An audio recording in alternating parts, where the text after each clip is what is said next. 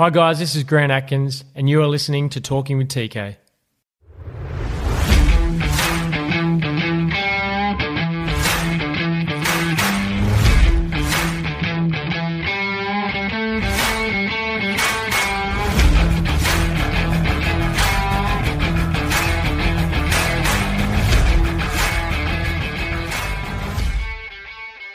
Guys, welcome to episode 116 of Talking with TK. I'm your host, Tristan Cannell. Well, today we're going to be exploring a, little bit differently. So, we're going to be exploring the career of one of the NRL referees in Grant Atkins. Now, Grant's one of my really good friends, one of my best mates. We've been pretty tight since we've been about 18 years old. I used to referee for those who are new to the show. So, I have known him for a long, long time. I was best man at his wedding and I'm godfather to his eldest daughter, Emily. So I'm really proud of what he's achieved. And given the amount of flack that the referees have copped last year, you know, it's one of those things that, yeah, there was a, quite a number of mistakes, but I think they're in for a huge year. Graham Annesley's taken over back on top, and they have a great crop of guys. And the reason for doing this, I want to kind of show you the behind it, you guys just see a lot of the referees on the field. You don't actually get to know who they are. And I guess I do that across the board as well. That's the biggest thing about doing the podcast to show the real human side of people. So Grant's got a great backstory and you know his connection to the game is is second to none. You know both his grandfather and his father both played for the Parramatta Eels, so you probably don't even realise that. But he's an outstanding referee. He's a great human being, a fantastic father. So I think it's definitely an episode you guys are going to enjoy and it's something fresh and unique. So it is some something that's been on the cards for a while. So I'm really appreciative for Grant giving some me some time, and yeah, I think his story you're really really going to enjoy. Thank you to everyone leaving reviews. Reviews have gone through the roof. If you haven't yet and you've got access to Apple or iTunes, please just search Talking with TK and you can leave a review.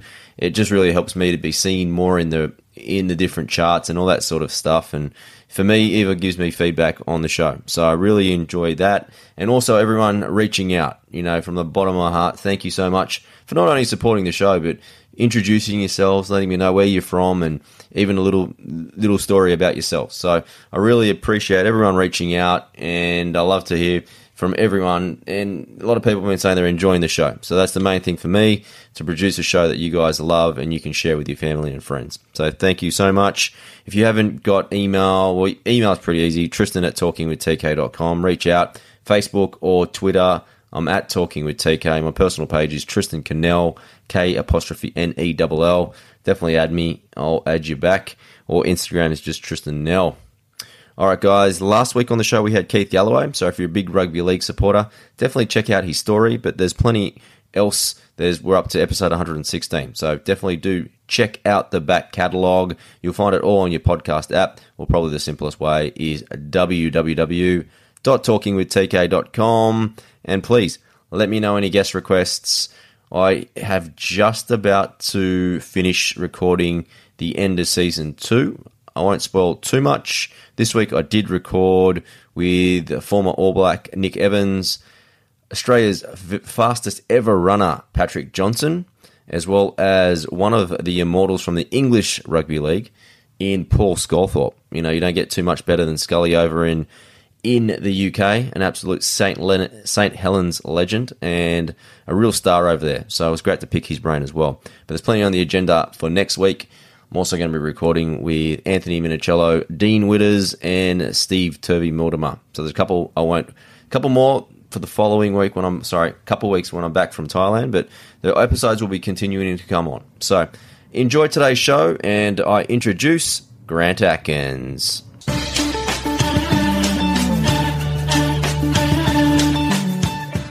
All right, guys, my special guest today is Grant Atkins. Grant is an NRL referee who has officiated in over 200 first grade games. He's been to two World Cups in 2013 and 2017.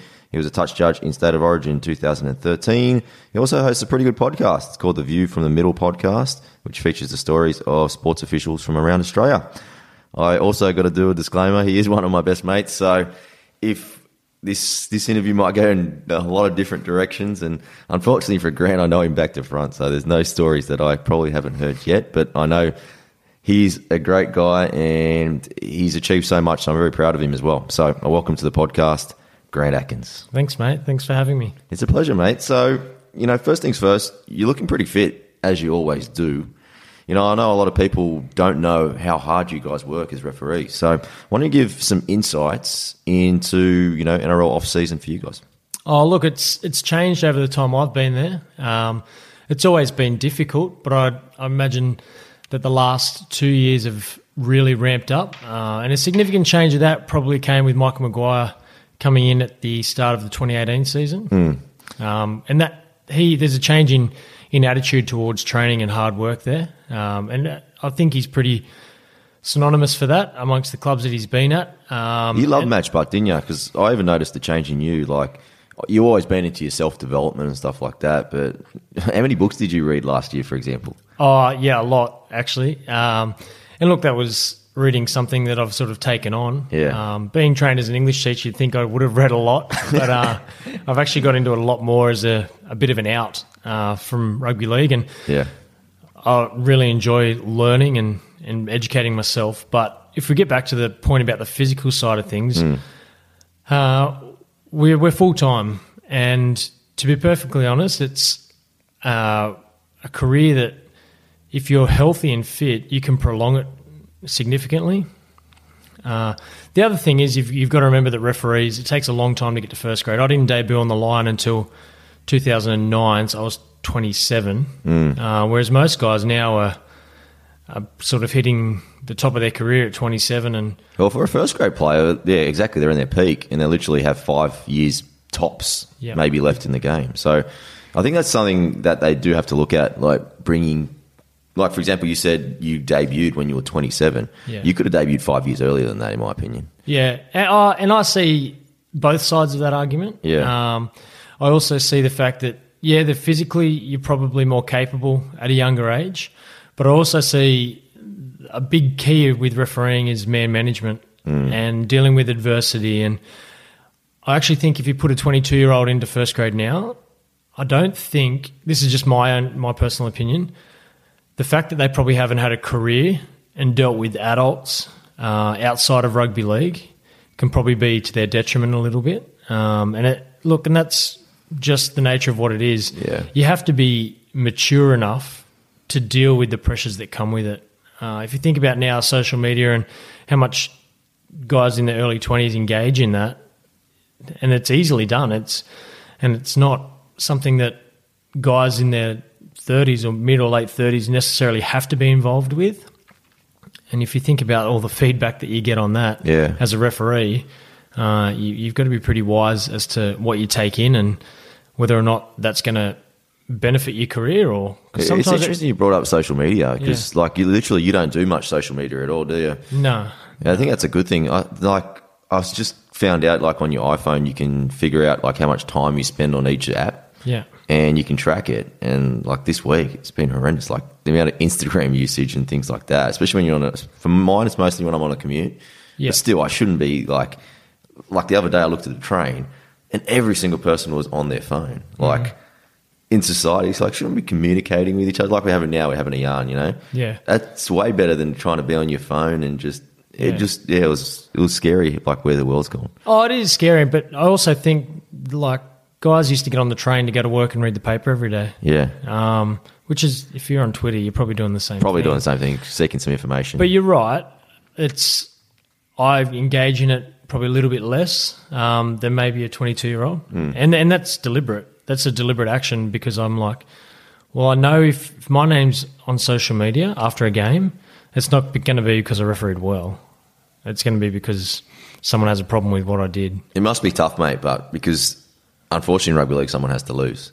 Yep. So when someone loses, the automatic first thing to do is to blame the referee, and it happens every game. Oh, and that's a cultural thing Yeah. among the game. I, I like where I went to school. We played rugby union, um, and then in 2005, I was, just went back and played um, suburban rugby while I was refereeing. yeah, And it's a- it's a different culture in terms of the way that officials are treated, um, and for whatever reason that is, I, I don't know, but there has to be a responsibility on supporters and, and those that play the game not to just blame the official because it's okay. We're big enough and ugly enough in first grade to cop that, right? Yeah. And we've been doing it so 1997. So it's like 22 years next year. I've been doing it, and that's a lot of time to put up with garbage and know what to filter in and what kind of feedback to take. But if I was a 15 year old, if I had a 15 year old son now that said to me, "Dad, I want a ref," I'd probably advise him against it Yeah. um, because unfortunately, what happens in first grade and and the fallout of um, a bad decision, uh, people think that it's their right then to put that onto young kids. And I've actually said this uh, at a presentation night recently that I think as a game, not and this isn't just to rugby league, but people in sport need to be really careful with how they deal with young officials. If you think about, I spent nine years in, as a high school teacher, Yeah. and you think about the mental health of young boys and girls at around the 14, 15 year old age group, right? It's a really difficult time. It's a delicate situation. Yeah. really delicate age. people. And you know Yeah. what? They're vulnerable as they are. Yet these young men and women take up refereeing, which isn't a team sport at that age. It's like you throw yourself out there to take up a brand new skill in a vulnerable environment, like, and it's hostile. So th- it's not just Yeah, the it can be dangerous. You remember those times when there was like parents chasing refs on the field? Like Yeah. it happened in a few semi-finals. I remember at at St Clair. Yeah. Can- I, I- yeah. the young kids cop, and like that's that's mentally hard on kids. Mm. They don't have teammates out there that they can fall on and say, "Oh, mate, don't worry about it." Right? These are kids that are out in the middle of the field. And the other thing I try to impart on people when they talk about young referees is, I started at 15, so in 1997, that was my first year of trying a new skill, like the first year I've ever attempted something brand new we don't or we always afford an under six kid the luxury of some time to mm. develop his skill. We don't abuse the under six kid for dropping the ball or making a mistake because you know what? It's his first year, he's having a go. Yeah. Even two years or three years down the track, when that kid's nine and he has makes a few mistakes in a game, we don't give it to that kid and abuse him because you're like, oh look, he's only a kid. He's Give just him a he's go. just starting. Give him a go. Yeah. Whereas a 17 or 18 year old boy that's taking up the sport or taking up the hobby of refereeing, he's still learning what to do And they get blasted, man. and and learning by himself. Yep. Generally, it's not it's not like a well, you, you don't have a coach there sitting with you every week. You'll No. get it once every. You have a rotation, or you get it maybe once or twice a month if you're lucky. Yep. And if you look, if you throw an intercept as a eight year old kid, someone might chase him down and rectify your error. Yeah. As a referee, you make an error. That's it. And back then, That's you're it. thinking about it heaps too. Yep. And there's no one really to support you as well. But you, you make a good point because you know the NRL has put and a lot of sports has put a lot of effort into stamping like things against you know violence against women, Yep. which is obviously something that they have to do. But sometimes they you know they don't, in my opinion, don't put enough into officials, and I think that's across the sports. And you just made a Yeah. great point, and it's something that they do need to because at the moment, like like you said. Who's going to come through if this continues? Like, Yeah. it's not getting any better. If anything, it's getting worse in terms of abusive officials. And unfortunately, it shouldn't rely on the NRL to implement that as a code. But I, think guess it- from the top, when they, if you got someone that's got a lot of money doing it from the top, you can send a message out and reach a lot of people. Uh, uh, yeah, but I also think that the people that are at the local footy field, Yeah, like, just have some respect for another human being, Absolutely. and another man. That like that fifteen year old kid, someone's son, and like the parent of that fifteen year old kid might be sitting there and having to listen to his son just get abused. It's about treating. It's just about for me, just about treating people nicely and Yeah. kindly. It's a sport, and that's right. Because they that- love the sport. You, Yeah. don't, you don't referee because for the money. You do it because you love the sport, Hmm. and you know what? Playing wasn't the pathway for you. That's a great one. So tell me, let's take take you back to the start because you got a very very interesting backstory because both your grandpa Mm-hmm. and your dad both played at Parramatta. So tell us a little bit about both your grandpa Noel Yep. and your dad Graham.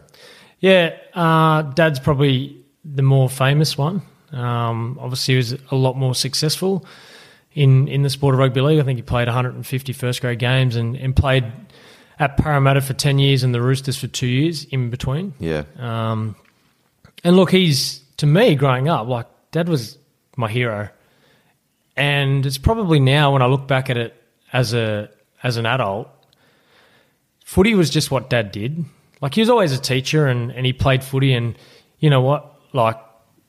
I remember as a as a young boy before I started refereeing, I'm like, yeah, I want to play first grade. Yeah. Right, I want to play first grade. And and his dad, who was really influential in my life, he so Noel, he played a few games for Para uh, in the fifties, sort of mid fifties. Yeah. Did he, was he like on the board or something or the background or something Yep. like that? So he was on Yeah. the board and he was actually a ground announcer at Cumberland Oval for a long time. Was he? Yeah. Um, but look, Dad came through and and he Dad's a really modest man. Um, you know him and Absolutely. You know, I've had more. It's actually funny that I've rarely speak about footy with your dad. You know the most. either. You know the most insightful person is actually Susan, your mum. Like Yeah. you can tell that she's watched so much rugby league because I had some great conversation about rugby league with your mum. She Yeah. knows a lot. Yeah, and, and look, it's different when you're involved in it and then when you're watching it. Yeah.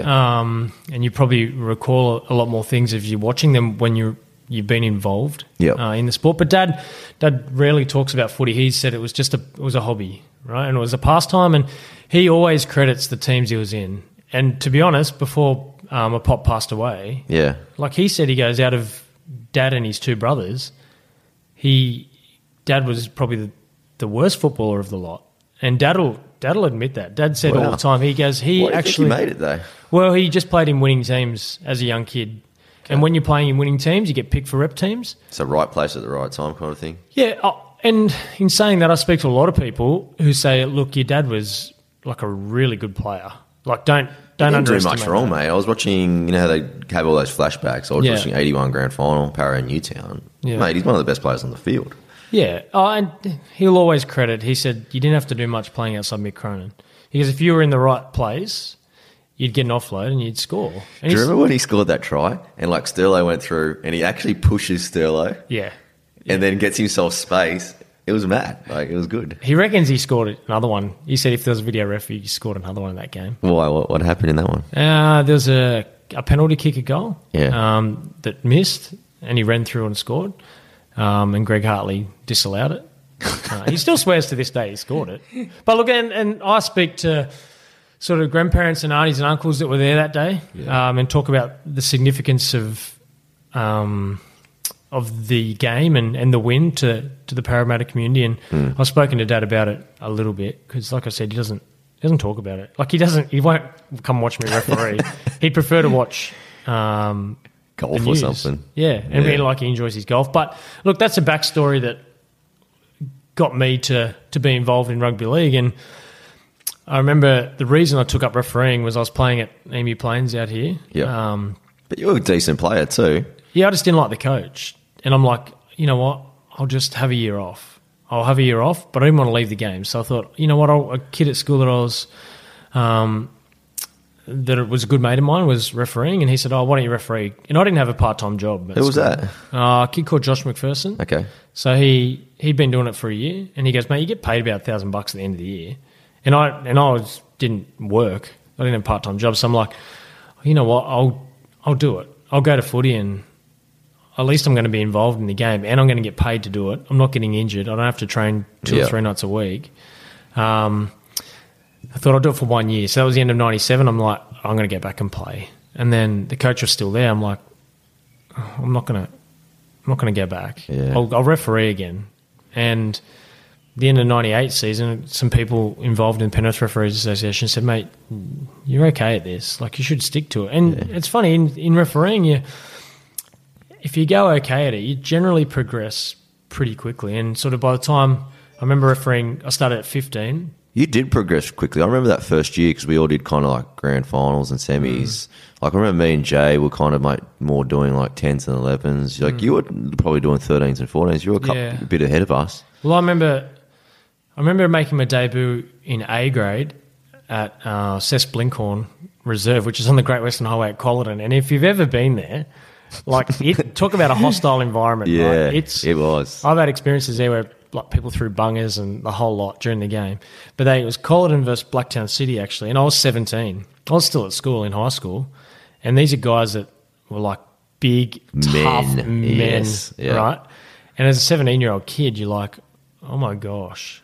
And anyway, so he sort of progressed pretty quick, and they were pretty good out here at Penrith, where they they'd brought in this. It was a development squad. It was the talented referees program they called. Yeah. Uh, and look, and that gave us a bit of incentive to to be involved. Uh, and then I think that year I ended up going into junior reps. Um, and then all of a sudden you're sort of like, you know what, this is a pretty good, pretty good pastime, and if I stick to it, I might make it. Yeah. Hey, Jay, what something I want to ask you, like, you know, you spoke about going into a new skill before.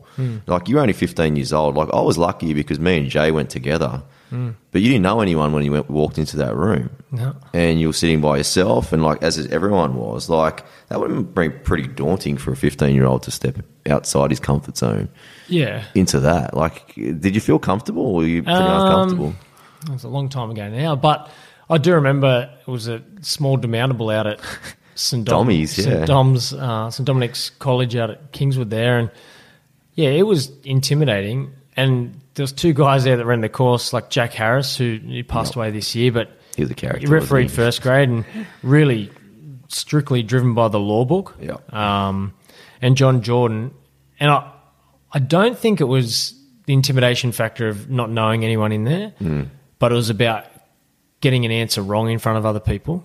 Um, and look, they were asking questions about he? There's some tough ones. the dimensions of the field and Remember the one where you, if the dog runs on the field, what happens? Like, Yeah. You don't know, but at the No. time, going, Well, what's, and you, look, to be honest, you kind of sit there and you think, oh, that's never going to happen. That's never going to happen. But you mentioned that 2013 Origin game, and I was on the line, and it was ANZ Stadium, and I'm like, this is surreal. And then Waddy Homewood, uh, the big fella, comes from the southern end, and I remember being down the northern end on the far side of the field, and I saw him.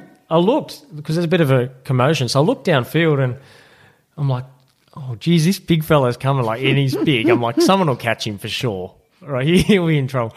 And, but anyway, there you go. So all those years earlier, um, where you learn about having a spectator on the field or a dog or whatever it might be, because they score, they scored off that try, uh, off that play, and they referred to the video ref and they disallowed the try.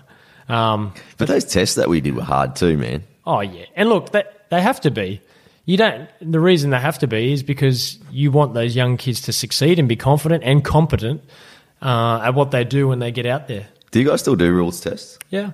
As yeah. hard as those ones? Uh, well, when I say that, they're probably the same questions. Yeah, they probably right? are. But they're not as hard because you're 20 years into the job. Um, we probably more now is around terminology with our rules and interpretations. Yeah. Um, and make and the reason that we do that is because if you're challenged on field, hopefully the 16 of us are in first grade that week Yep. we'll all have the same answer, um, and that and that makes us consistent, and that brings credibility to to our organisation, and and if we're accurate with our laws, that, that's the core of our game. Uh, you can't be you can't be criticised with making the correct decision, and I remember that really stood out for me. I ran a line uh, in that infamous Good Friday game. Yeah. I was on the line That's for that right. when uh, the Bulldogs and Souths. Yep. Um, Was a penalty goal right on the bell, right, for James Graham hitting Adam Reynolds late? Yep, yep. Yep. And look, we stuck to the laws of the game um, in terms of what had to happen, and that was it made us comfortable and looked professional in in what turned out to be a very um, publicly sort of analysed decision. But if you if you get the laws right, you're covered. Yeah, that was a that was a big one because I remember because I was going to Mauritius that day. Hmm. I was watching the first half of your game on my phone while we were waiting to take off. Hours later, I put my phone back on. It's just going nuts. That was like back page paper for a good Yeah. week. And look, that wasn't that wasn't a very good look for the game. But What do you have to do in that sort of situation? Like, because literally, you know, you get splashed in front of the paper every day. Do you just switch it off and just not look at it? Is that the best case scenario? Or- Uh, Yeah, it's easy to say to do that, but you know, wherever you look, And then everyone's going to ask you about people it. ask. Like we're talking about it today still. Yeah. Um, yeah, it's difficult. Like it, it's really difficult to do that. And like I don't buy the paper.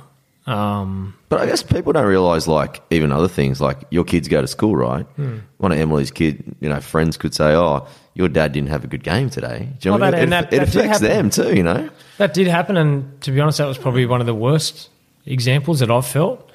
Uh, it was in 2017, I think. Um, and she obviously goes to school locally, and um, they, yeah, one of the dads sent a message in with with his son to tell my daughter that, and she she sort of said, "Oh, Dad, this kid said this," and it's just a matter of making sure that they they understand that look, it's garbage. Yeah, And if the dad had a real problem with it, he'd say it to me at school. yeah, for sure. But um, still, that's Oh. But that, that's ge- that's actually generally what happens, and that's the experience of other referees. The people that want to challenge you and sort of give it to you, if you see them at the shops, they won't. The people that will talk to you at the shops about footy just want to talk about footy. Mm. It's the ones that are happy to dish out the abuse and, and the negative feedback. It's easy to do it um, when it's faceless online. Yeah, but that's why I like kind of want to do this today because to give people insights into what you go through Yep. for your career and your life. Because I, pe- I think people just think that you guys just turn up, that you don't go to training, Oh. that you have like the amount of times that you ring me when you're on the road, the amount of time you have to spend away from your family. Like I don't people, I don't think people get that at all. No, and that that is hard. Like, it's rewarding. I get it. Yeah. Like I've travelled the world. I've been to places that I never would have gone. And you're doing something you love for a living too. Not a Yeah. lot of people can say that, you know. No, and uh, if I continued teaching, I wouldn't have been to Dubai or Avignon or Wembley or Yeah. those places. Like they're they're things that come with the job, right? But the travel is a difficult thing. We I think last year out of twenty six rounds, in, with including the rep round, um, I think I was on the road twenty weeks, and that's It's a lot, man. and that's that's exhausting, right? But it's also we find out our appointments weekly, um, so on a Tuesday afternoon. So you, you literally sometimes have like two day turnaround, or not turnaround, but two days to notify your family and that hey, I'm off to Townsville or Auckland or um, But just Brisbane. imagine like you've missed birthdays, you've missed weddings for your mates. Yep.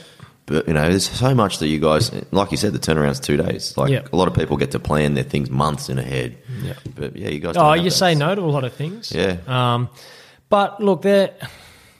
Gavin Badger actually taught me this, uh, and I, I actually really like it. And I'm, when he retires, I'm going to use it as my as my motto. But uh, I will credit him while he's still around.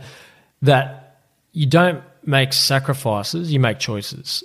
And for me, I choose to do what I do. Yeah. Like I don't have to, I don't have to referee, and I know that they those things come with the job, so I choose to do that. Um, yeah, there's, it's I suppose it's what you're going to interpret as a sacrifice, but probably as a kid, you, as a young kid, and you're constantly saying no to mates' parties, and Yep. they're, they're sacrifices, uh, or choosing not to go out Yep. um, because you want to sort of make a make a fist of what you're doing. They're sacrifices. Absolutely. Um, yeah, but there, that's just the nature of what it is if you want to get to the top. And I imagine that's across all sports, like golfers, tennis players, rugby league players, people in the corporate world. Everyone makes choices Hmm. if they want to get to the top. That's a good one by Badge. Yeah, I know. That's what I reckon. That's why I'm taking it. Yeah. he's, he's coaching, right? Is he Uh, coaching yeah. junior development? Yeah, he's Yeah, part, he he's coached the junior reps. Um, That's good. He's and it's really good good, to have someone that's currently involved in it. That's something you might want to do. Um, I don't know if I'd be a good coach. What do you mean? Uh, I don't. You got a lot to give, mate. So Yeah, I'd, And you got a fresh perspective on. I think you're very open to learning. Like a lot of people are stuck in their ways. Yeah. you seem to be very open to. Well, it's funny they say that because yeah, spending a lot of time as a teacher, like you That is coaching, man. that's coach. That's a form of coaching. But Yep. yeah, I'm not sure. I'd prefer, I think, to getting to broadcasting or or sports media. But and that's where my passion is, Mm. and hopefully use the skill set that I've got because there's not many of us that sort of referee first grade. Yeah, Um, so hopefully that adds a little bit of difference to whoever uh, requires that. yeah. So, talk to me a little bit about your development coming through. You know, you, you're 15. Yep. Because you made junior reps quite early too. You were pretty much 18 on the dot, right? Yeah, I think I was there right, just before seven. Yeah, eighteen. so- Yeah. and I, to be honest, Was that at Lidcombe Oval when you got in? Yeah, I think so. Even Which is funny because we still train at Lidcombe Oval now. um, which is a f- sort of gone full circle. It's in better. It's in better nick now. Can you imagine, like, when your dad played? That was actually one of the main grounds in Sydney. Yeah, I know. Oh, it's actually in really good nick. The field itself at the moment is in really good nick, and uh, yeah, if I was a marketing person, I'd be. Uh, West Tigers should play like a trial West. Tigers should play against Manly. I, this is my opinion, and brand it as the Fibros versus Silvertails, and get people to sit uh, just outside the bike track I love Retro Week. That's my favourite week. and just do it in the trials. Like it's not going to sort of cost you. Yeah. But look, that's that's another story. But as a development, yeah, you, I actually think I made it. Always picked in junior reps too early. Who scouted you? I had Bungate. I remember he just Peter turned up. Bungate, He was turning up four weeks in a row at my games. Yeah, I can't remember. Would have been Um, him or Les Matthews, I reckon. Yeah, Les really liked you. He had Yeah. a big rap on you. yeah. But I, I spent a long time in junior reps. Uh, to be honest, it was too long. Yeah. because I actually thought then, well, I'm not moving anywhere. Um, and I think I was in junior, about to go into my eighth season before I got graded, Wow. which uh, seventh or eighth season. And I, I think that's too long to be involved in in junior reps because you make it at a young age. You're like, right, I'm on the path here to first grade. Mm. It's such Um, a yo-yo when you're in there too. Hey, like because you, It's such a short week, Yeah. short competition. so, So, you have one bad game. one bad game, you're out for the Yeah. season, and it's like 12 months before you get your chance to come back. Um, And everyone at that stage is, is pretty level. So you lose your spot, someone's coming in. Like there's 50 guys they've got in there. Everyone's good. And I had a really bad training ethic then. Like my attitude, my work ethic to training was really bad. And I remember, What changed it? um, I think you lose a bit of, you lose a bit of drive when you've been there so long Yeah. because you sit there and you're like, well, why am I training so hard? Mm. I don't, I can't see myself going anywhere. I'm not getting games. And I remember, I remember up here on the Northern Road one day, I was we were turning onto the Northern Road. We got a flat tire, and I'm like, oh well, let's not go junior reps. And I said to the boys in the car, no, let's ring and say I got a flat tire. We can't go because it was too hard, and the training was hard. And like I'm, em- I'm embarrassed to sort of say that now because we end up changing the tire and, and getting to training, but. Turning point in your career, but mate. Yeah, and it changed probably when you when I got graded. I'm like, that's it. I'm going to come back and train really hard. But then again, during that period of grade, I remember going to Europe with a mate uh, in an off season, and like I put on a significant amount of weight, like, and it was really like it was embarrassing when I look back, and and it was then that I'm like, I'm going to have to get fit. I have to get fitter, and and that happens again. Like it happened um, the end of 2017. Came back from the World Cup, which was in Brisbane. We were based in Brisbane, but it was when Madge. The first real conversation I had with him, and I'll, I'll probably never forget it, was there's um, obviously the Wanda Sand Dunes. We just finished a session there just before just before Christmas. That's probably 12 months ago now.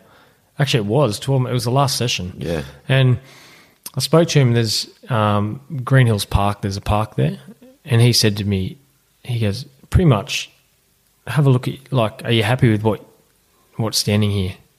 Uh, and I went, oh well, yeah, I'll I'll get back into it. And he goes, well, no, no, hey, you're going to have to. If you want to change, you got to change it. And he actually let me. He said, oh, "I'll speak to you, and I'll give you a book." Uh, and look, a lot of people have probably seen it at, um, on Facebook. It's a talk about make your own bed Yeah. right? And always make your bed. And it's a small book. He gave me the actual book, but it, it's a um, a military leader in the in the US who Yeah. who'd done a lot of work in the states uh, in the US military and led some. was- I think he was SAS or something like that. Um, and talks about all the lessons. I think it's seven lessons that he learned uh, during that time. And they'll if you ever get the chance to read this book it, like it's 20 pages like small pages.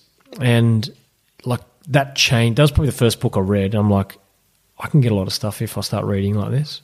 Um, and one of the things and it sat with me we were doing these continuous runs last preseason where it was pretty much you'd run around the outside of Lidcombe Oval and then up the middle. It was like a big butterfly drill, and it was you'd run for two minutes, have thirty seconds off, run for two minutes, and it was sort of steady state running. Yeah. Um, and one of the chapters in the book was enjoy the circus, and I remember, and it still sticks with me today when training gets hard because I, the idea behind that chapter was he- the guy that was in the military. And look, what we do at training is nothing like what those guys go through. And I never ever want to compare that. And when people say training or footy's like going to war and all that, like it's not Yeah. really. It's but these guys I have a lot of respect for. And uh, the chapter spoke about how sometimes things aren't fair. Um, he said that they used to have a group where they called it the circus. Yeah. So if you didn't train hard enough during his military training, like, and you would train really, really hard session or difficult sessions during the day, if they believed that you didn't train hard enough, you had to come out. I think it was that afternoon or the next morning before training and do it again, do more, right? And they called it the circus. Yeah. And he goes, and so often you'd get put in the circus for no reason. They just Right. want to test your, men- Yep. your mental strength, right? And so his theory was, well, you know what? Enjoy the circus because while I'm here doing the extras, hmm. I'm actually getting better. Absolutely. I'm getting better than the guys that aren't. Um, and when it happens again, like they know they've been through it, so it's an it's easy mentally because Yep. the, they've gone through that breaking point already. Yep. And it was, and it would, I remember it resonated through me during the sessions where I'm like, just enjoy the circus. Yeah. I remember running past Madge in the middle of, um, Did you yell it at him? I ran past him and I said, I'm enjoying the circus, mate. I'm enjoying the circus. And I think he'd realised that I'd read the book by then. But, and that's, their changes. And that was a change still 20 years into my career um, where it happens.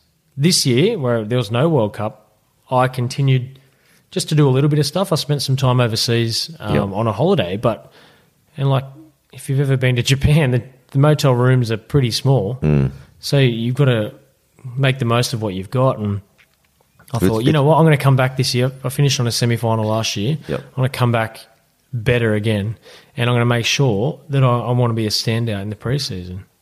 Um, and Just yeah. back to the book quickly. You know, Yeah. you told me about this last year. You don't know this. Ever since then, I've been making my bed every day, Hmm. and it's a great way to start the day. I think it's the best way to start the day because you feel it's just a small little accomplishment that you do in the morning. So And that's his point. That's the point about make your bed every day. Yeah. At least if you have the worst day ever, you know what? You've achieved something. And when you get home, and I like, That's why I train in the morning as well because Yeah. I go make my bed, jump on the train. On the train, like I do some gratitude and write some goals. Yep. And then I do my gym. So by the time I hit the desk at eight o'clock, everyone else is just walking in like they've just woken up, right? Hmm. I've just already accomplished all these little things that I needed to do. So if I have a shit day, I've already done all that stuff like you just mentioned. oh yeah, yeah. And that's it might seem like trivial, but the lessons I learn out of it. And like I said, people have seen it on Facebook, seen the speech, but the Do actual what that book was called? Sorry, Joe. it's called Make Your Bed. Make Your Bed. Or make, make Your Bed. I But have to get that one. Have you got it? No, I gave it back to Madge. I actually looked for it in bookshop, but they didn't have it, so you might have to find I it might online. Google it or something. Um, but yeah, it's really good. And there, look, there's a lot of lessons for young referees in there. There's a chapter about the sharks circling where they had to do night swims out um, off the coast of the US and where they had sharks. And he's like, if they said if sharks start circling, you punch it in the face. oh my god. He goes, and, that, and for us as referees, like the sharks are the public and the media and all those people that have that negative opinion of your performance. Yeah. And you're like, well, you're not going to win. I'm going to punch you in the face and I'm going to swim faster.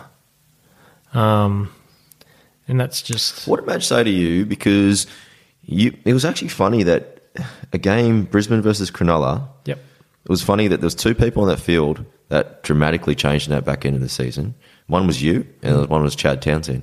Chad had a shocker that day. You didn't have your best game that day either. But for you guys, your back end of the seasons were great. What did Madge? Did Madge have a chat to you or any of the coaches after that game? Like, how did you kind of rebound from kind of not having your best game?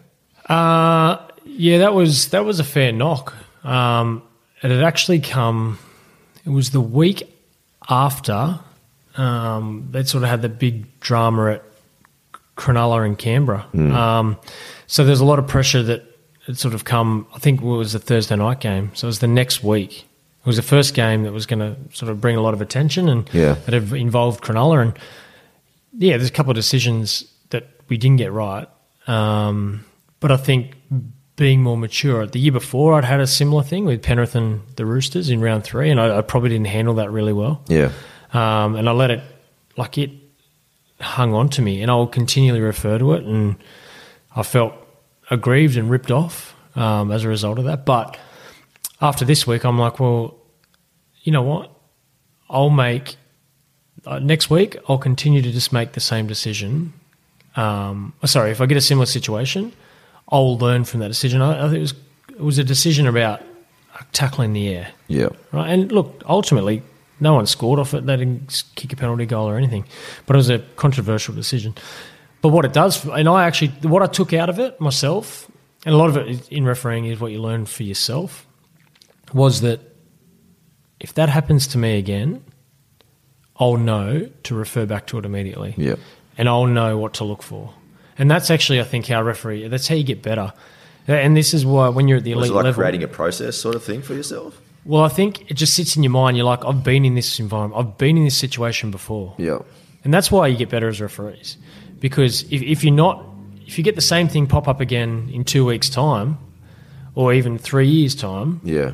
and you haven't learnt and you do the same thing, it's kind of like, I'm not getting better.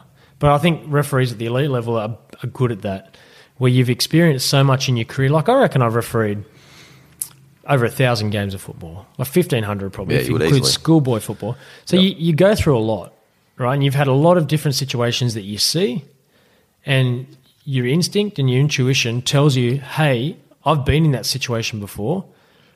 And it's It different to work- watching it on tape too, isn't it? You have to Oh, actually yeah. experience it, don't you? You have to experience it, and sometimes you you, you don't go out there to, to get it wrong. Hmm. You go with what at the time what you think is right, and, and this is what people speak about. Referees should have press conferences. It's going to be the most boring press conference ever because you make that decision? That's what I saw at the time. Yeah. But why did you call that forward? I don't and you know. go I haven't even seen I it yet.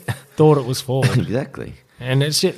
And look, there's there's a need to be accountable for a number of things. But you got coaches. You're accountable to your coaches. Yeah. yeah. So and to your peers. So I think that's as far as it has to go.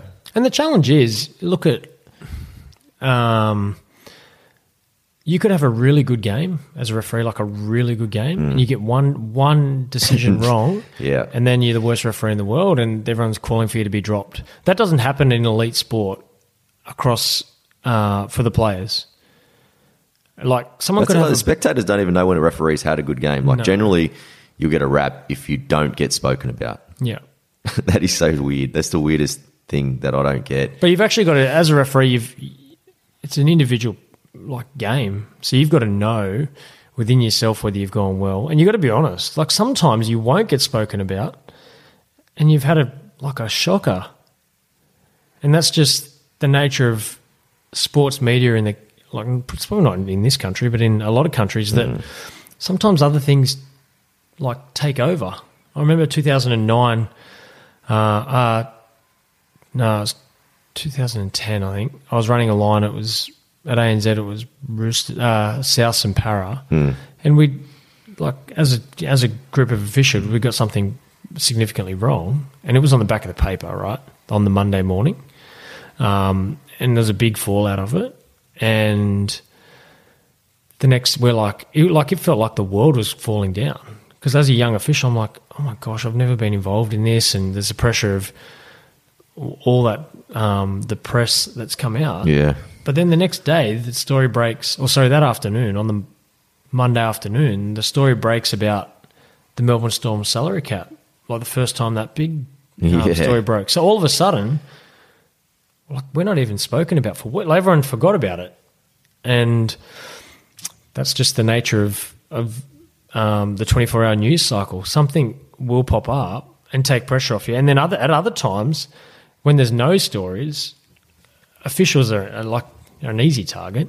Um, sometimes justified and sometimes not, but it's just you've just got to accept that they're the realities of sport. Mm-hmm. But the mentality of being a referee, like I still remember when we used to do it. Like we're good mates, but we're competing mm. for a spot for a grand final. Like sports teams are lucky because they have an end goal. They want to win the competition. Mm. For the NRL, for referees or officials across the board, you're competing to do the premier game at the end of the season. So, Yeah. talk me a little bit about being mates with people, but at the same time having to be you're not really a team until like realistically you're not selected to be a team until Tuesday. And then realistically some of these guys might be competing with you the next week. Like how do you deal with all that? Like it's hard. It's kind of like you're in a team environment on an individual pursuit. Um, but I think our attitude as a group now has changed around that. Yeah. Um, and I think previously we've looked at how sporting teams do it and build their culture. And I think we, we had a bit of a shift around that where we've, if you look at cycling, for example, Yeah. or swimming. So everyone in Australian swimming, they'll have a squad that go to the Olympics, right? And they'll train together and they'll push each other. But when they, they get to standing on the blocks, it's about racing each other, right? And it's not about bringing down your mate. It's about if we work together as a squad at training um, and throughout the year, and when we do work with each other, we'll get the best out of each other. And then when the when the um, the start gun goes, well, someone's going to win. It's just a matter of understanding that you know what I'm going to work really hard, and I'm going to push my mate. So we're actually competing really well at the end of the year. I want to know that I've given my all, and if someone's beaten me to the top prize, that they were just better. Mm. Uh, and What about within the squad? Like I know yourself, you do a lot of for the squad in terms of like leadership stuff. Like Mm. who are the other boys that kind of put their hand up to be kind of? Is it just the senior guys that generally do it? Or Uh, no, not necessarily. No? Um, leadership sort of extends beyond a leadership group. Um, do you guys have a leadership group? yeah, yeah, we did this year, uh, and uh, pretty much it was the first time we've had one in a long time, um, and it ended up sort of being the senior guys. Who's on that?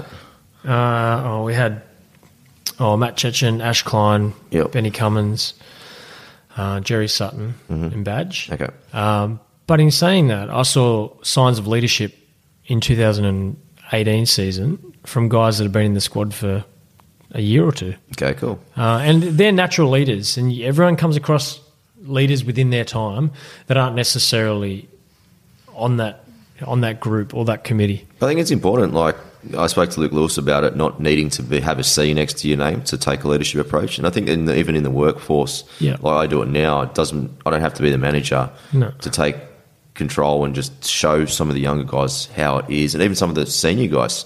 I think is sharing all that knowledge, and I think Yeah. that's something you can just. You don't need to be an official title to show leadership. And I'll show, I'll give you a, really specific example. Ben, Benny Cummins is a like he to me Yeah, He's a really respected guy in the squad and has been Yeah. there a long time. So we went away for preseason camp recently to Coonabarabran. Mm-hmm. And we slept in the um, the school, or it wasn't the school hall, it was the community centre. Like they had a basketball court.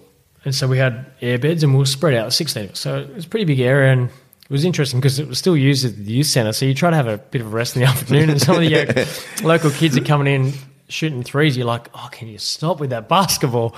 Um, but we got to the last day and uh, this is how leadership works, right? It's not about getting up the front and pumping everyone up. yeah, We cleaned up, and I think I was still putting some stuff away. And I looked, and Benny picked up, you know, in basketball court, you get the big brooms. yeah.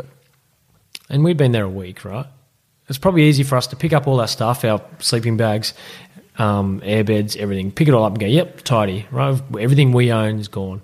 Benny picked up this broom, unasked, and just started the perimeter, right? Just sweeping. Sweeping. And it's a basketball court. Like, you know what a big basketball court like that is. Yeah, Um, and what it did, when I saw it, I'm like, oh, that's good. Next minute, other people had seen it and just picked up a broom and started sweeping. No one asked them to do that. But people went, you know what? I hadn't thought about that, but that looks like the right thing to do. And then, you know what? That is the right thing to do. So I'm just going to pick one up and we'll just do it together. And that's a really, really simple example of leadership. You look at other things where. that's a good one. That's an all. That's All Blacks theory, man. Yeah, yeah. And I don't know if Benny's read their book Legacy, but I, I understand it's a similar attitude.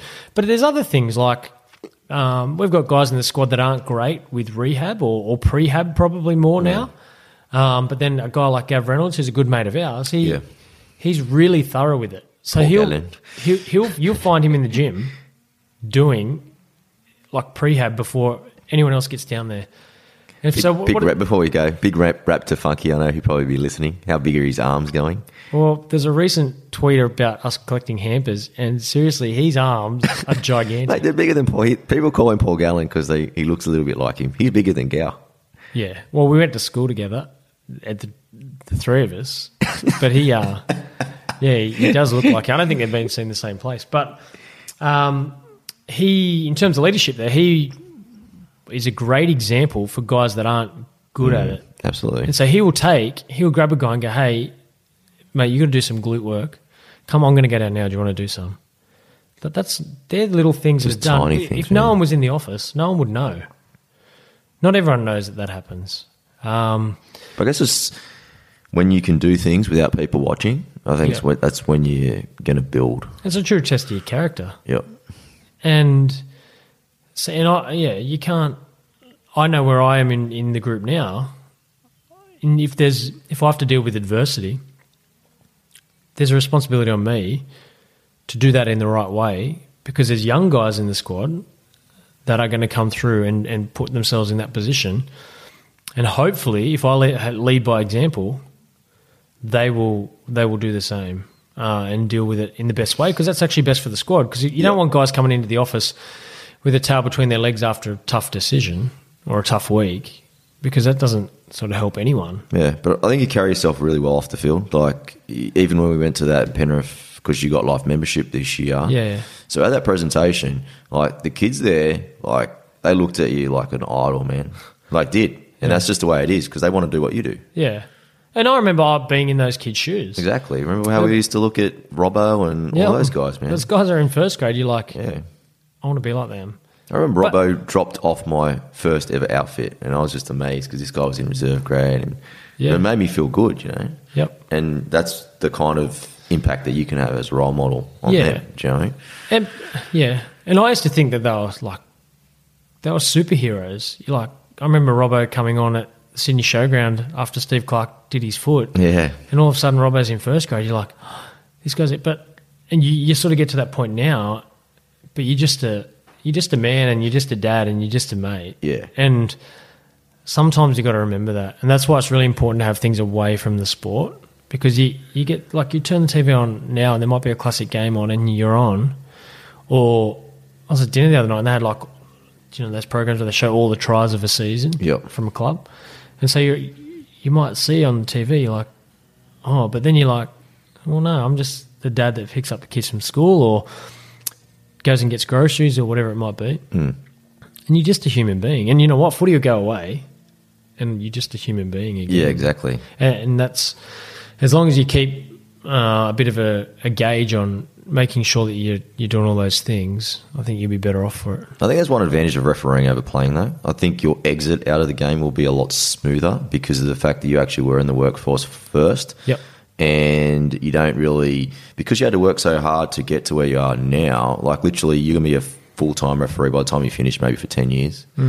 So you didn't really have all those luxuries that players are afforded. And you probably have a longer career too because you're not, realistically, you're not going to be having the impact of getting tackled every week and things yeah, like that. So yeah, you you you would think that you're less likely to go out through injury. Hmm. Um, but the other thing is you've got to study. Like I've Yeah, continued to I study. was, I was going to ask you that. Like, why? Because you just did a master's in communications, and you've got two degrees as well. You got your school teaching, Yeah. and then you've also got another a bachelor's in communication. Yeah.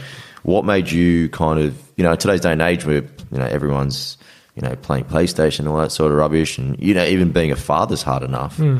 Like, what made you kind of get outside that box and want to do more study? Uh, to be honest, I was being when I went full time, I was getting bored, and I'm like, well, the NRL are going to assist with some education grants um, and sort of give you a little bit of some money back.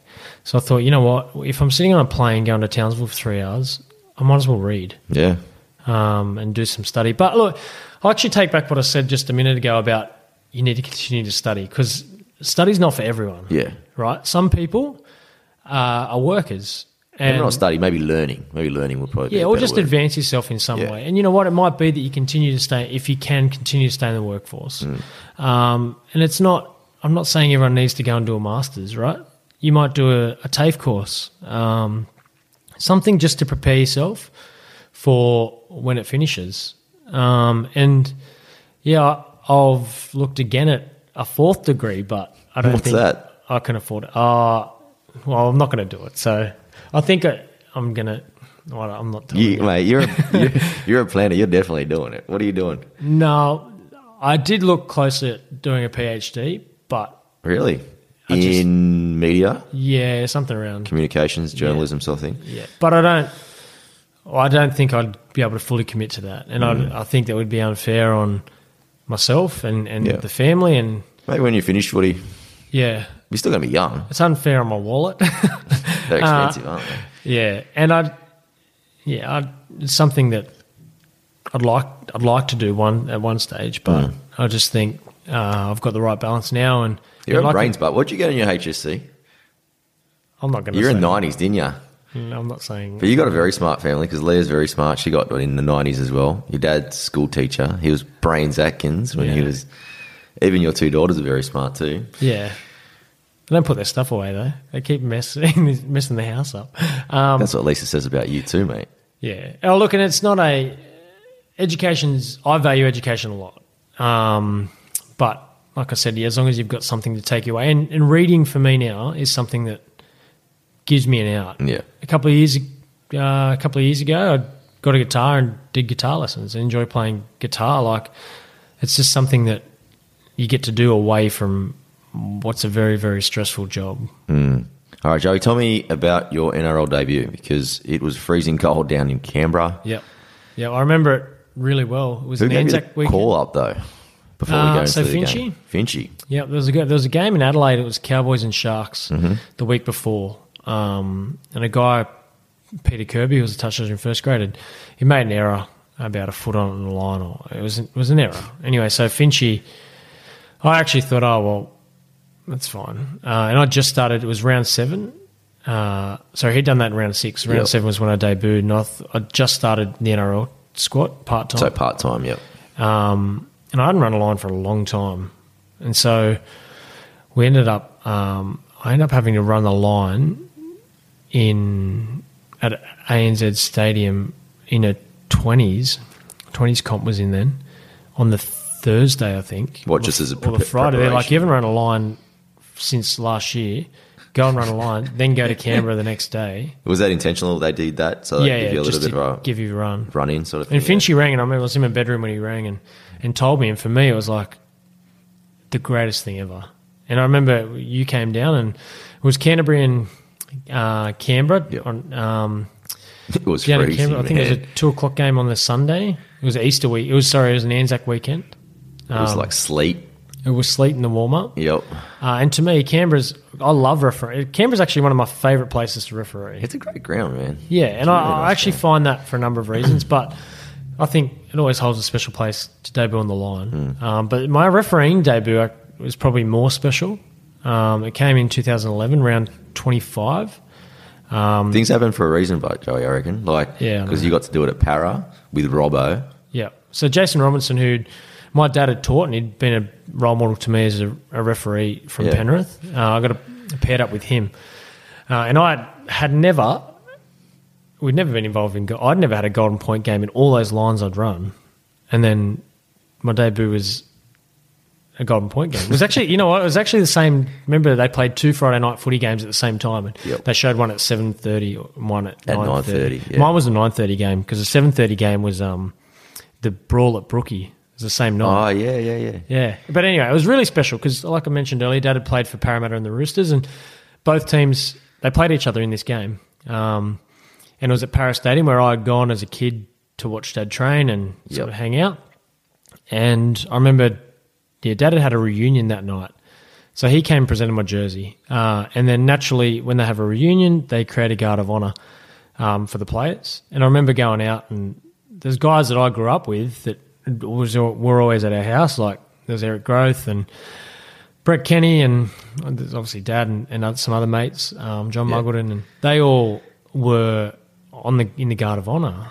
And I remember thinking to myself, like, what other referee has debuted where his dad's doing the guard of honor for him? That's so good. And look, they'd been at the club. They'd been over at the Leagues Club for a while. So I'm not sure that um, Dad remembers the presentation of the jersey as vividly as I do, but it was quite a funny thing because to present it to me and then obviously to um, he reckons he didn't know where the referee's dressing room was. He went into the home dressing room. He reckons. I'm like, yeah, you're a You're, you're an idiot. but yeah, uh, and that was really special for me. And I remember that was a time where uh, it's a bit different the way it is now in terms of a head referee. Yep. Um, it was sort of just 50 50. And Oh, yeah, well, it was a draw. and got to Golden Point, and Robbo goes, You ref Golden Point. This is my first game in first grade. You referee it. So I end up refereeing and award the winning field goal and everything. And I'm like, Oh my God. Like, Who won? The Roosters won, didn't Roosters they? And won, that's the kick a field goal? yeah, yeah, Yeah. Yeah, yeah. And so there's, there's guys out there that sort of. It was funny because I'd refereed like Eric Grothe Jr. and I grew up together. Yeah. And like now you're refereeing him, it's like, oh my gosh, this is this is the real deal. And it was different to running the line, completely different to running the line. Um, But at that time, you're still part time, right? yeah, yeah. So I didn't, and this is what's really strange. I was part time, so that was round 25 in 2011. Yeah. I didn't do my second game of first grade till 53 weeks later, around 26.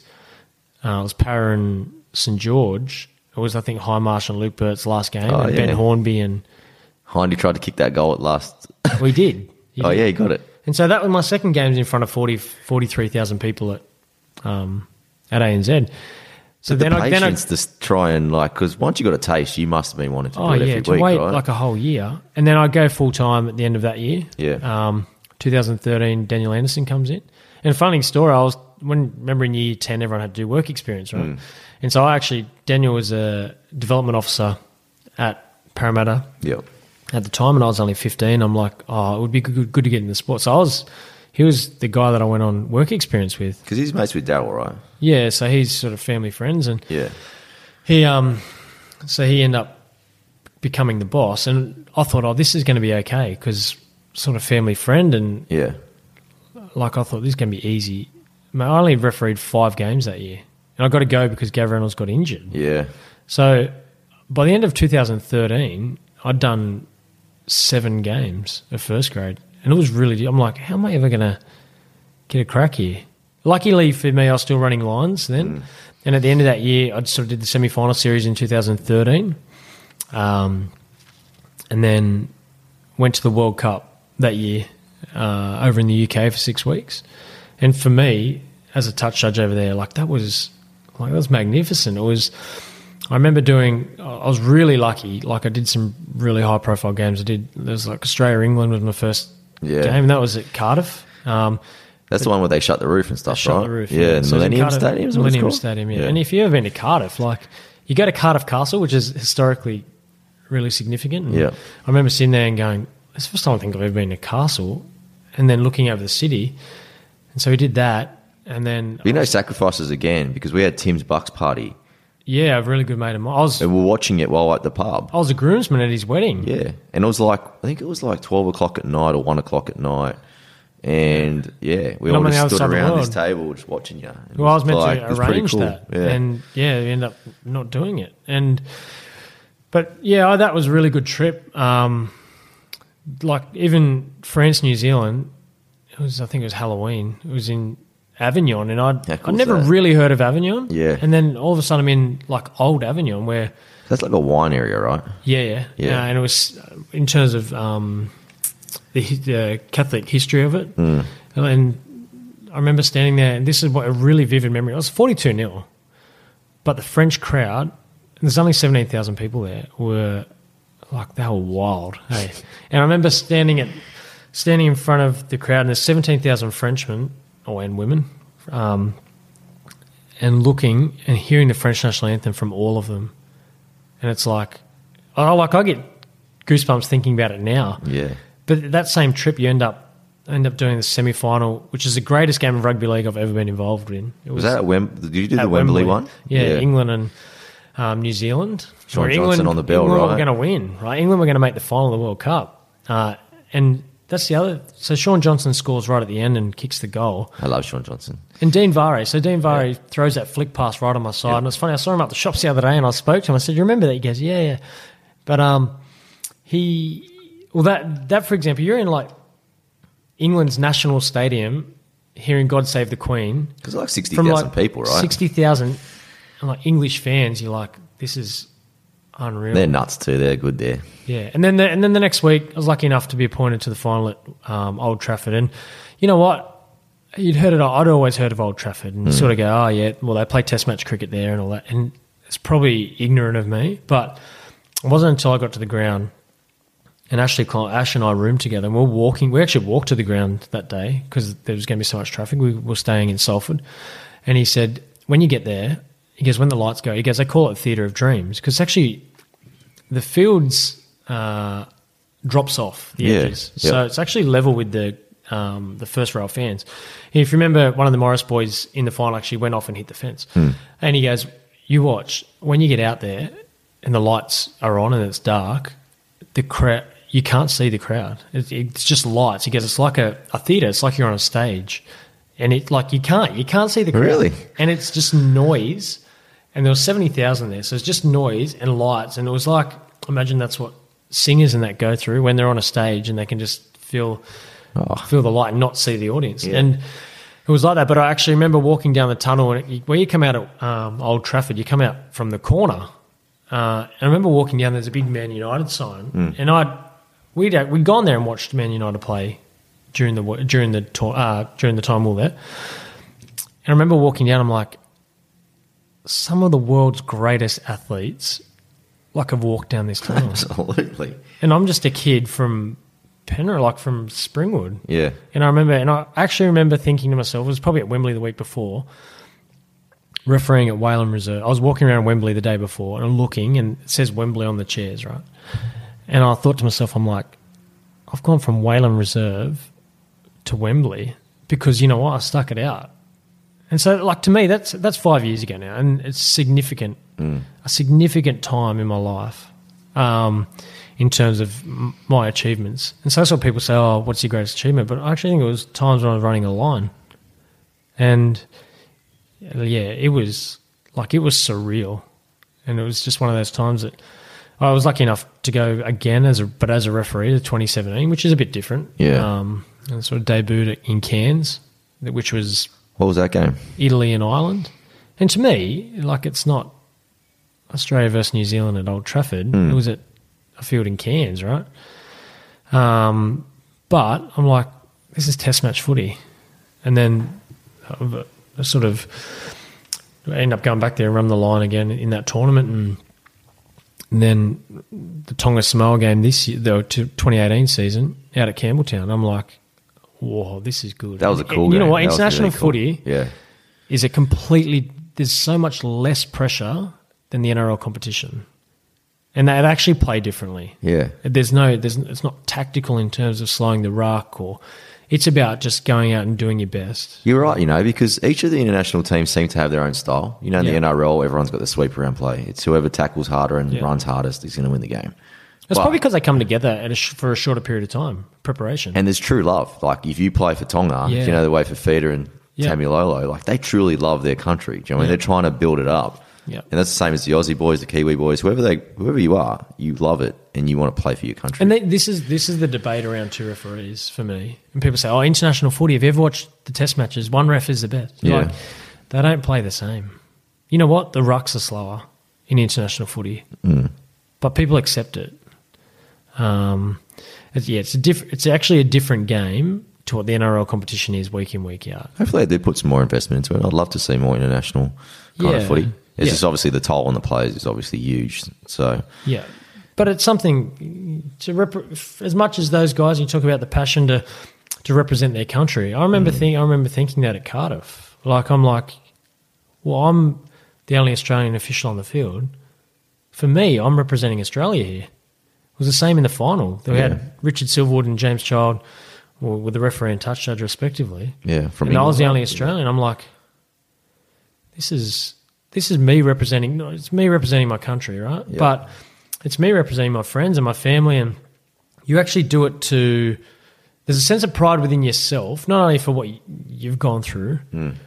but you're actually proud because you've done it on behalf of all the people that you've had to say no to, like and the people that support you. Yeah. And the people that are support supportive in, in refereeing are the people that when you do say no, I can't go to your bucks party, or I can't go to your wedding, or I can't be here for your daughter's birthday, it's those people that work, uh, that give you that support by saying that's okay. Yeah. Yep. They're the people that provide that level of support. Mm. Because if they don't, if they don't provide that level of support, well, you, Well, you've you- got to make a choice. Yeah. and you, you lo- you do lose friendships over it because you, or you mightn't lose friendships, but people stop asking you to things. Yeah, exactly. because you say it no changes. Yeah. Grant, tell me, I'll see if my research is right. I reckon your first head ref game was Cronulla versus Penrith Hmm. at Penrith 2000. I've written it down. It was, I think, round eight. No, round seven. What did I write here? It was an Anzac weekend. Can't even read my own writing. So round eight, 2015. Yep. It was at Penrith Park. I think it was the only time, every time I, I go with you guys to the footy, especially Lisa, your wife, Penrith never win, except for that day. Oh, Penrith won, won. It was 26 18. There you go. I didn't even know. You that. know, there's like this, it's called Rugby League Project. Yeah. Yep. All your stats are on there. Yeah. It says every single game that you ever refereed. yeah. It's actually quite a cool little website. That's where you get all your research, isn't Absolutely, man. It's the best. But anyway, back to my question. How did it feel to be finally, because you were in the pocket for so long, Yeah. learning your craft, obviously. Yeah. But to be a head ref's totally different ballgame. You're the, you're the main man. Yeah. How did it feel to get an opportunity in the in the real middle? Oh, well, it was your game, and I remember Madge was actually had been um, dropped back to the assist role for something the week before, um, and for me, like it's a three hundred gamer. It was in my in my pocket, and I was I was the head referee for that, and I would actually he was really good about it. He's like, you just tell me what you need me to do, uh, and th- that's where you build team, right? Because he doesn't take his ego in there and go, well, I should be the main. I'm not the I'm not the big dog on the field today. Um, but it was really good. As it was to do it at a field where I'd like I remember doing Pan- Panther Trophy, which is a schoolboy competition out here, and you do it like under lights on a Tuesday night, and all of a sudden I'm at Penrith Stadium. And it was, like I said, it was an Anzac weekend game again, which was really interesting that the Canberra one was as well. So you sort of go through the anthems. And I remember it's not just run out and referee. So we did the anthems in the last post. So it actually gave me time to, to look around and go, you got a really good opportunity here to, to make the most of it. Um, I remember it was a day game. Um, and I actually remember there was a spear tackle from No, that's Chris right. Heighington Yeah, I think it was. on Jeremy Latimore, I think, yeah. uh, who was playing for Penrith at the time. And when it happened originally, I'm like, I'm going to have a send off on my debut game as a head ref. like when I first saw it, obviously it was reviewed and and um, it wasn't a send off, but I thought, oh my gosh, this is going to create some attention in my first game. It's probably something I didn't want.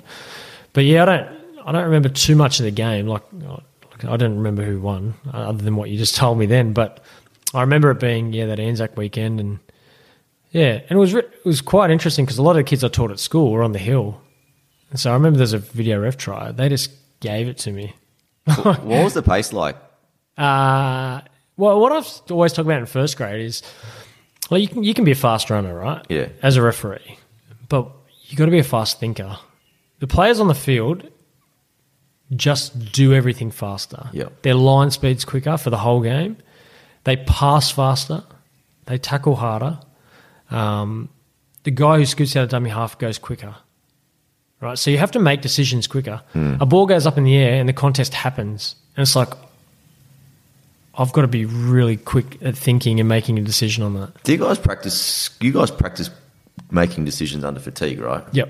What Yep. is? Can you talk to us a little Oh, bit what you do? Well, the best way we can do that in the gym where we have what we call brain training under fatigue, where Yep. we'll, we'll be on a roller or a grinder or a recently acquired assault bikes, which are uh, Silly which decision, mate. are a treat. They've actually been re- rebranded, calling the abuse bikes, but um, where we'll do that, and then we'll be shown footage um, out of games, Yep. like really quick.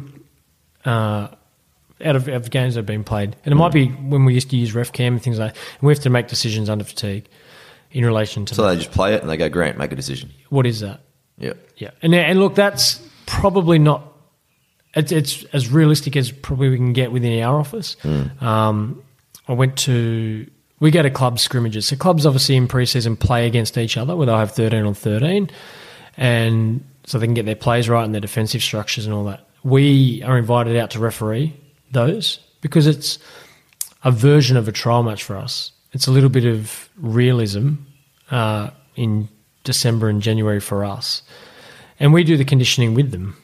Uh, well, we'll do the running and whatever they need to do to get under fatigue before they, they join in the scrimmage, and that's really important for us because it's not just about making decisions like you can on your lounge, right? You're you're operating at probably the end of a game. You're at nine k's. Some guys might press ten k's, and you're doing that at a high heart rate.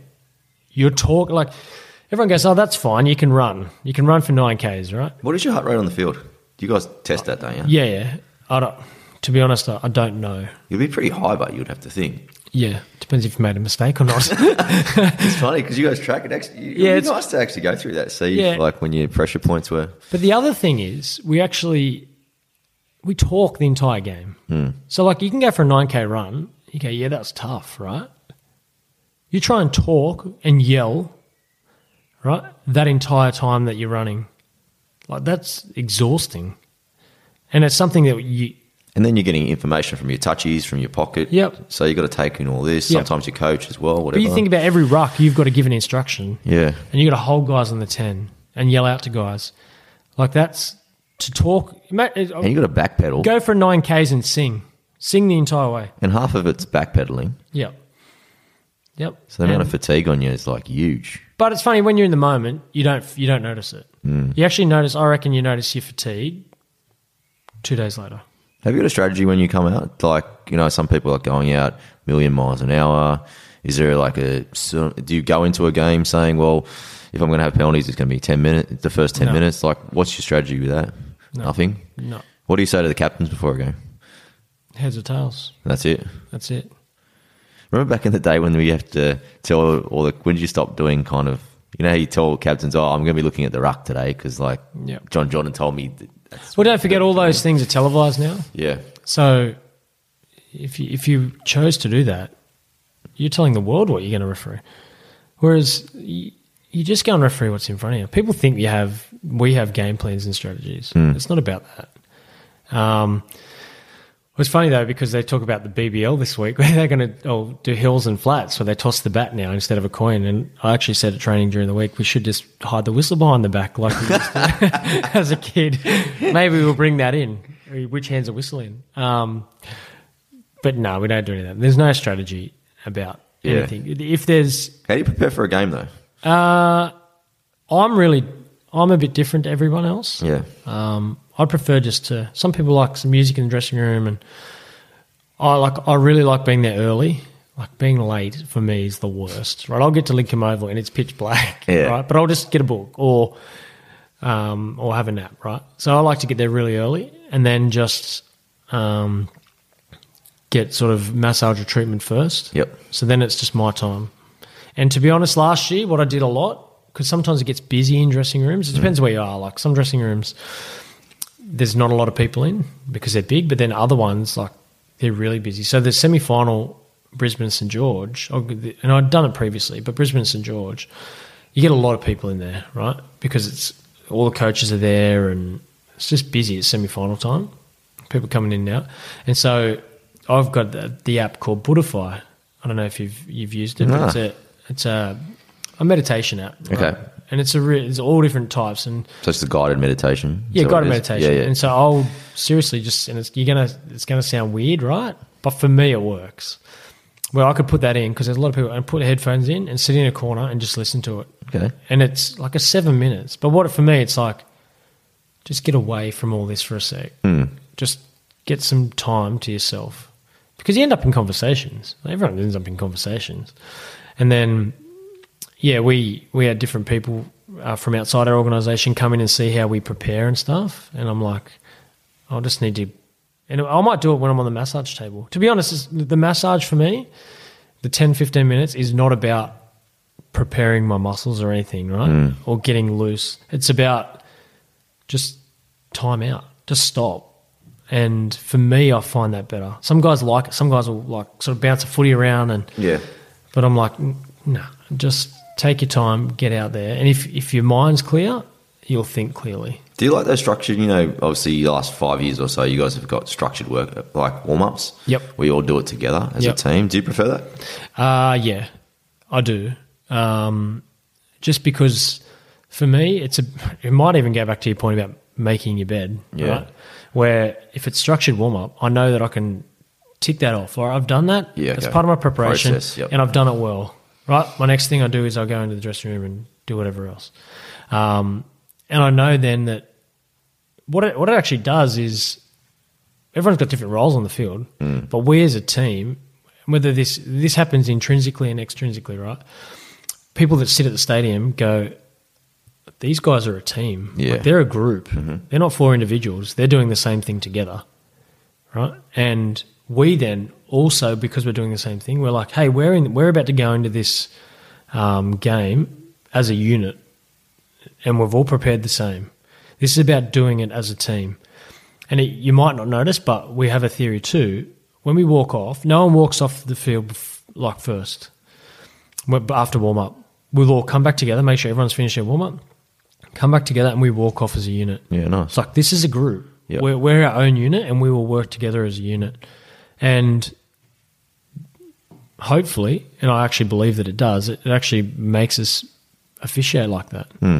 Previously, blokes would do their own run and own warm up, and then somebody. Yeah. go in, goes, oh, I'm going to go in now, and leave one guy out there, and like that. It just doesn't. It's not the right look, no, and it's not. it's not a great not way the right to thing to do. It's not team even as well. Yeah, I think it's a great team thing that you're doing. So, Yeah. especially in a sport we talked about before, where you don't have an end goal apart from doing a big game. Yeah, and it brings everyone together on task. Yeah. Because you're all doing the same thing. We all know that this is what we do now. This is time to switch on. Nice. All right. I got A few scripted questions at the end, mate. So, first things first, how'd you get the nickname Joey? I probably wouldn't believe it now, but when I was younger, um, I was a bit heavier than I was now, and I had a rather big backside.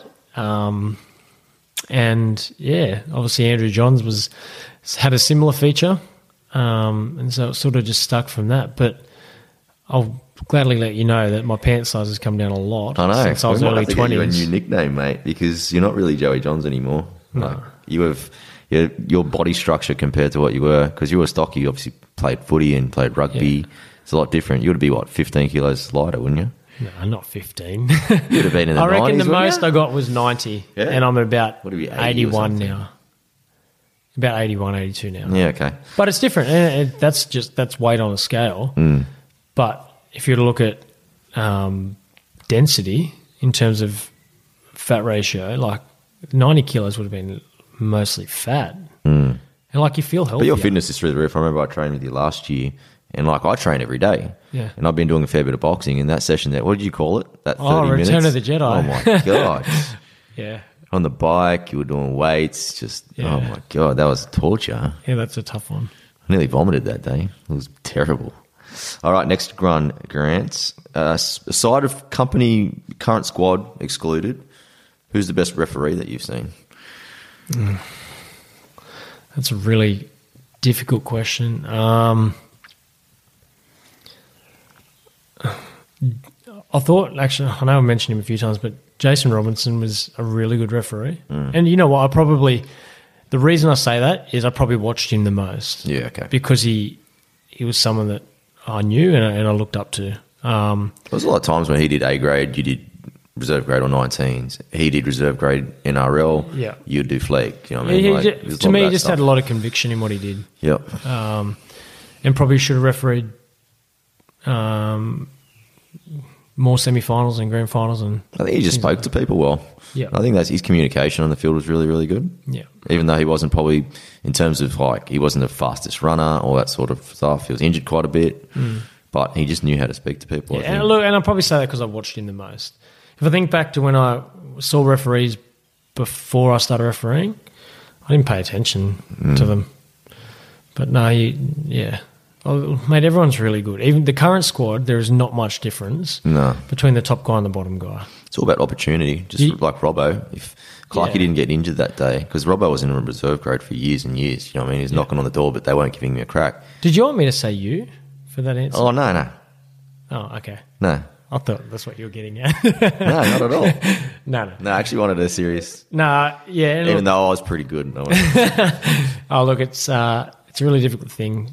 Refer- it's so subjective, the sport, yeah, because you don't win. You don't base it on wins. Like like Dad mentioned earlier, I said about Dad with playing in winning sides. It's easy to be good or seem good when you're in winning sides, but referees don't win. And what you think is a good referee will be different to what someone else does. it's the same thing. Coaches have the same effect. Some coaches like the way you referee. Some people, when some one coach comes in, he might take more appreciation for the way someone else referees. It's Yep. all kind of a cycle sort of thing. Yeah. Being at the right place at the right time. Yeah, and you've got to as a referee. I've had five different coaches in first grade. You've just got to have the ability to to tweak what you do to make sure that you're fitting in with what the organisation wants. Who do you think has had the biggest influence on your career? Um, probably my uncle. Daryl. Yep. Yeah. Outside of, I know, I know people probably think, oh, it'd be someone a coach within the game or another referee, but it's probably my uncle who I'll just have the ability to to bounce eyes- ideas off, and very much he he'll give you an honest answer and he'll give you the pub test answer. Yeah.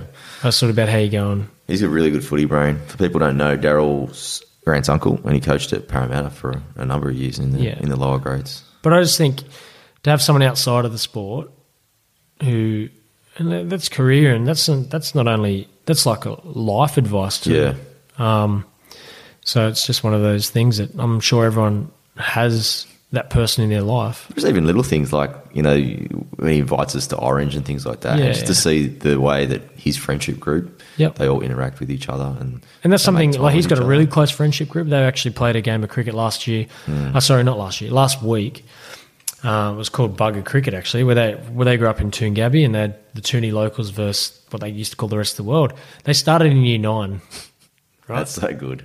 Last weekend was their fortieth year that they've played, Yeah, um, and fortieth. fortieth year straight, where every just before Christmas they play a game of cricket, and it started when they were in school holidays, like Yeah. in year nine. And to me, I look at that and I'm like, man, that friendship group and those relationships that those guys have must be like is really unique. Um, and there's there's a few of us that are that are really tight like that, and yeah, it's it's a really important part of your life to make sure you got those friendships and those support networks. Yeah, I agree. All right, next one.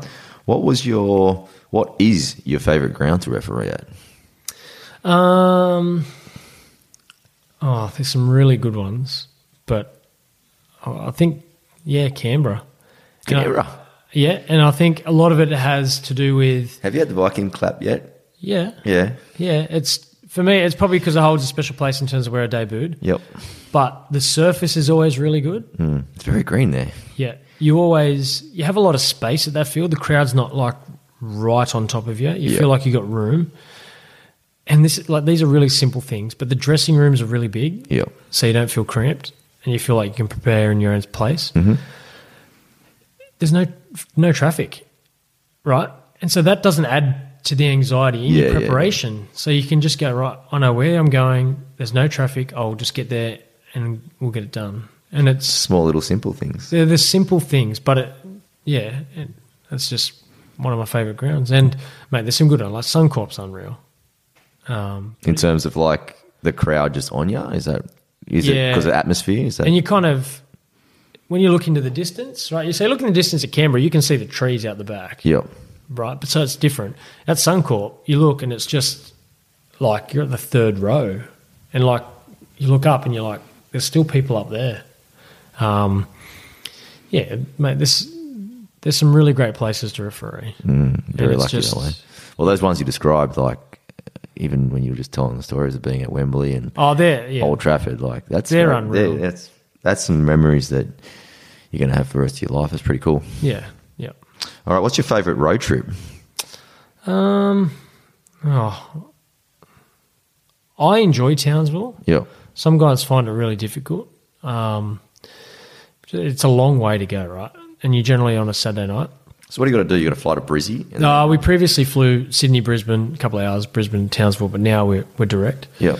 Um,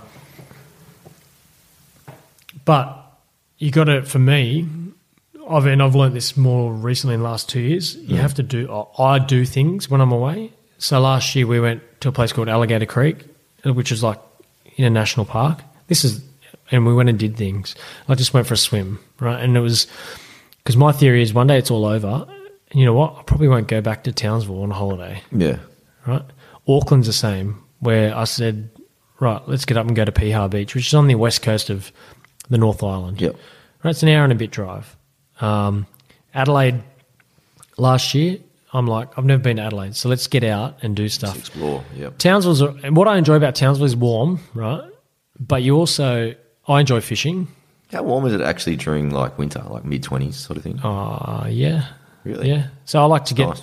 so I like to fish, right? So if I get the opportunity, I'll take some fishing gear up and just go for a fish in the morning. So you rate yourself as a fisherman? No, I'm not very good at it, but I like doing it. um, and or go to Magnetic Island uh, and just for the day yeah. catch a bus around and get back by lunchtime. Yeah. And the game's not till seven thirty. But they're little things that I'm like, you got to make the most of this. And I did a game in Alice Springs with Matt Churchill as a trial. Yep. And so we said, right, as soon as we land in Alice Springs, get the hire car and we'll go to the Rock.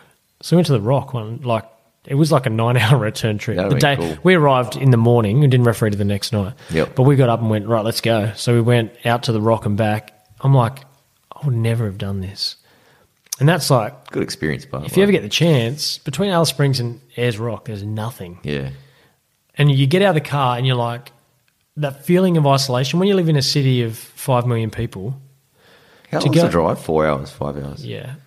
Is there a servo anywhere on the road? Yeah, Yeah. it's quite expensive, but you you'll drive for a long time and not see another car. Yeah. Um, Is it unlimited speed limit too? is that true? Or is that a false? No, in parts there are no signs. So you can no just do what you want. I didn't drive. I just sat in the passenger seat, but it was um yeah like they're unique experiences. I'm like, footy's brought me to see Ayers Rock. Yeah. Um, so yeah, I, I like the road trips because I go and do things. So Canberra, I'll go to the War Memorial every time. Yeah, cool. That's something to do. And you, if you've been to the War Memorial, you know you can't do it in a day. So every time you go, you go and look at something different. Hopefully that rubs off on some of the others in the squad.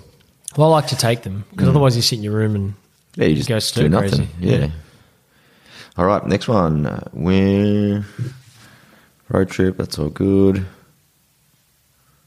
All right, last question. Dinner party question. Five invites to a private dinner party, Grant. Oh, I should have listened to No more of your family or friends. Who would you like to invite? to know that this was coming. Um, five. Five, man. Oh, no family or friends. Um, oh, I enjoy music, right? And like, I think Elton John is like one of the greatest musicians ever. Yeah, he's real good. Um, everyone's going to go, oh, that's a bit weird, right? But I've seen him twice actually when I saw him in Vegas recently. So he, um, yeah, he'd be one, I reckon. Um, Bob Hawke, Yeah. I read his book and I actually find uh, I've, I don't know him personally or anything, but from what I've read and, and his book, and the, it's called Wednesdays with Bob. Um, someone that I thought, you know what, that's like really So would you just relate to him? Is that what was Yeah. just really relatable? yeah. And I, I just think the way that he sort of He loves his beer at the cricket. Have you seen him do his, Yeah. his skull? He's, he's Yeah. a good guy. Uh, I'll look at, and if I'm looking at um, politicians again, Yeah. it's probably maybe Gough Whitlam. Maybe politics interests you, Grant. Well, I think it's probably in the last year I've done a lot of reading about about that, and I think it's.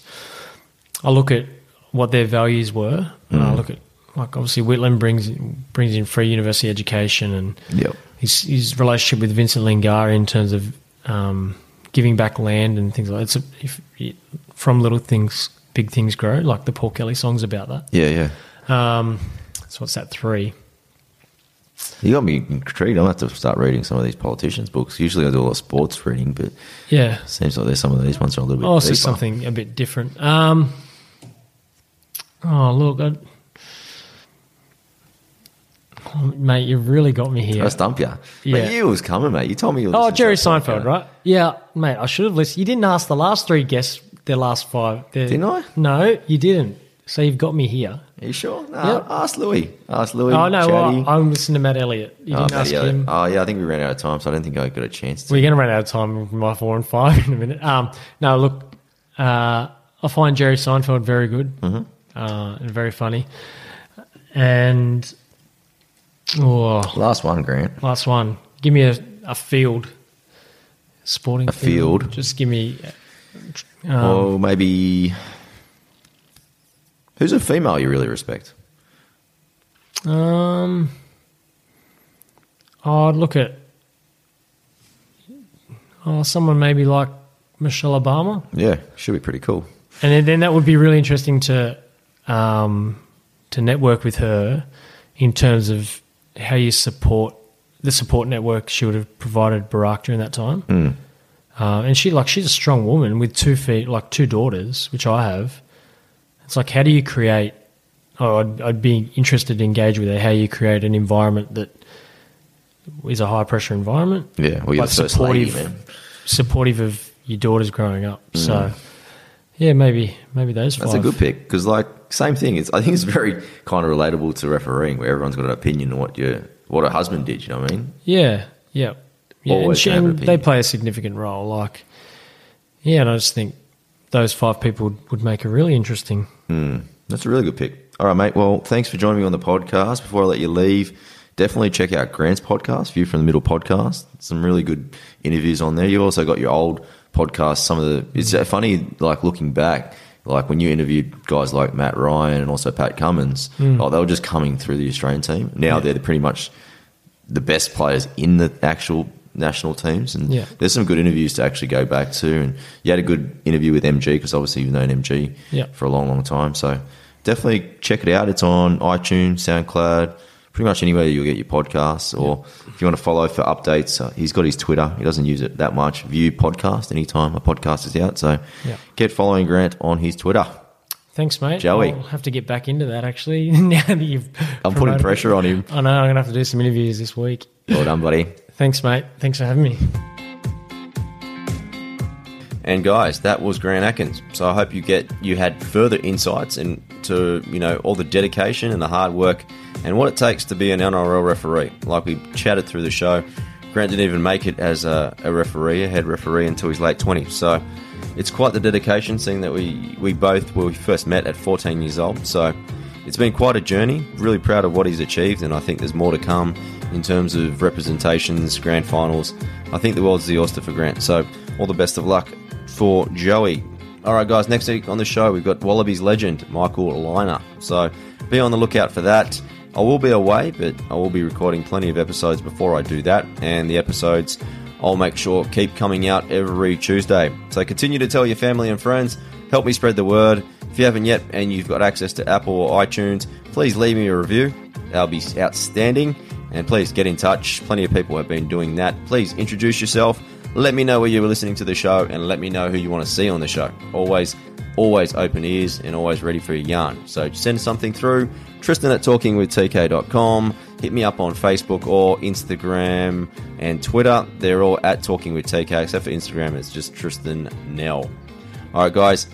Really enjoyed bringing this episode to you. Hope you enjoyed it. I'm Tristan Cannell, and this was Talking with TK.